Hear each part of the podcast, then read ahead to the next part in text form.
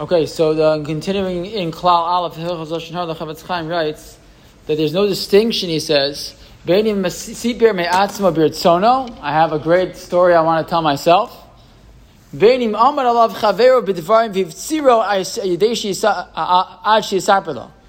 No, you got to tell that story. Come on, Bob, you got to tell it. It's so good. Tell everybody, tell everybody the story. But it doesn't matter if you decide on your own you want to tell the story. Someone's pressuring you to tell a story.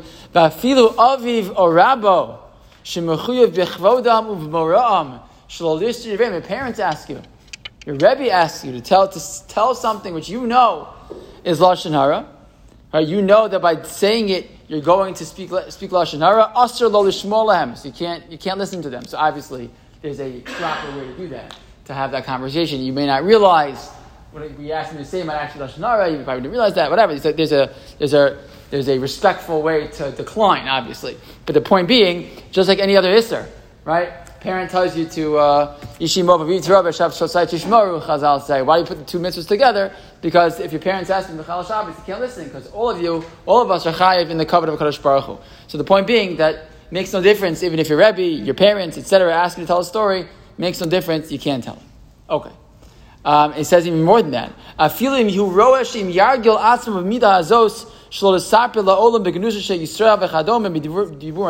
person realizes, if I'm become a person, what's going to happen to me if I start to become super careful about lashon hara?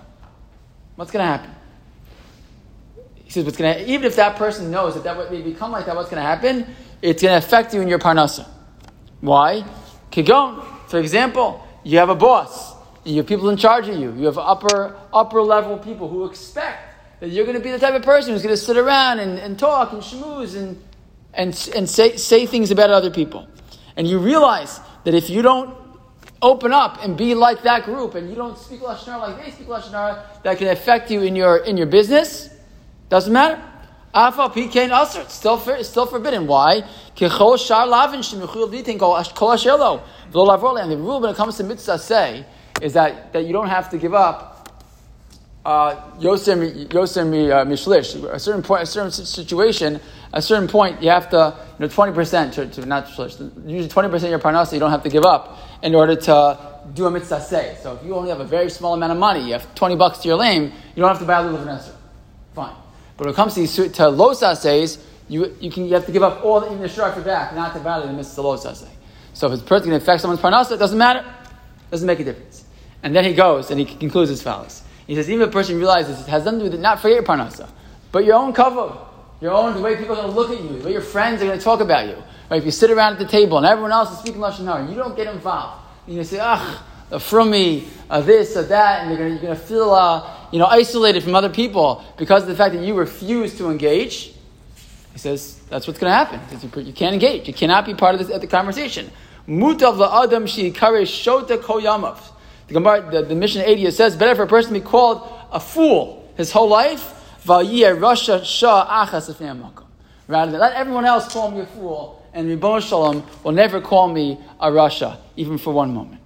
And he says a person should, and he writes beautifully, a person should be themselves. At that time, if they're stuck in a situation, people speak on Shana, and they have to sit and sit themselves, I'm not going to be a part of this, I'm not going to listen, I'm not going to, I won't be makabel, we'll, have, talk later. What do you do if you're hearing Lashon Hara? How do you make sure that you're not makabel lashon hara.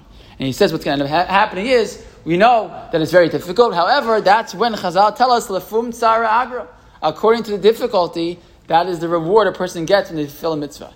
And he says, he quotes from Avos Rabbi Nassim who writes, Ki mea pa'amim bitzar, mi pam echad shalo bitzar. Uh, if a person does a mitzvah, you do a mitzvah without, and it's easy, and then you do a mitzvah one time and it's really hard.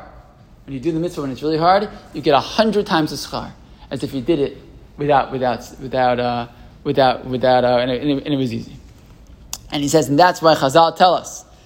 It's Chazal, right? In the Medrash, Korega v'rega sh'ad mechosim piv, zoche la'or haganu she'ein kom malach ubirya yachal l'shayr. Every moment that a person's careful and says, you know what, I'm not going to engage, I'm not going to speak, I'm not going to be, to be part of that conversation, person is zocha to a hidden light that even the malachim are not zocha to. It's a difficult thing to do. We, we know it's difficult. It's so hard.